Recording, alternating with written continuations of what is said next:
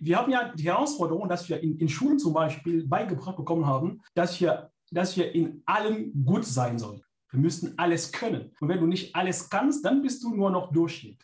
Das ist genau das Trauma.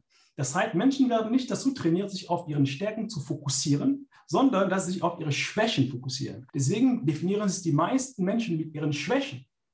Deswegen hörst du Menschen sagen, ich bin nicht gut genug, ich kann das nicht schaffen, ich bin immer schüchtern gewesen. Das kann ich mir gar nicht vorstellen, das gilt ja nicht für mich.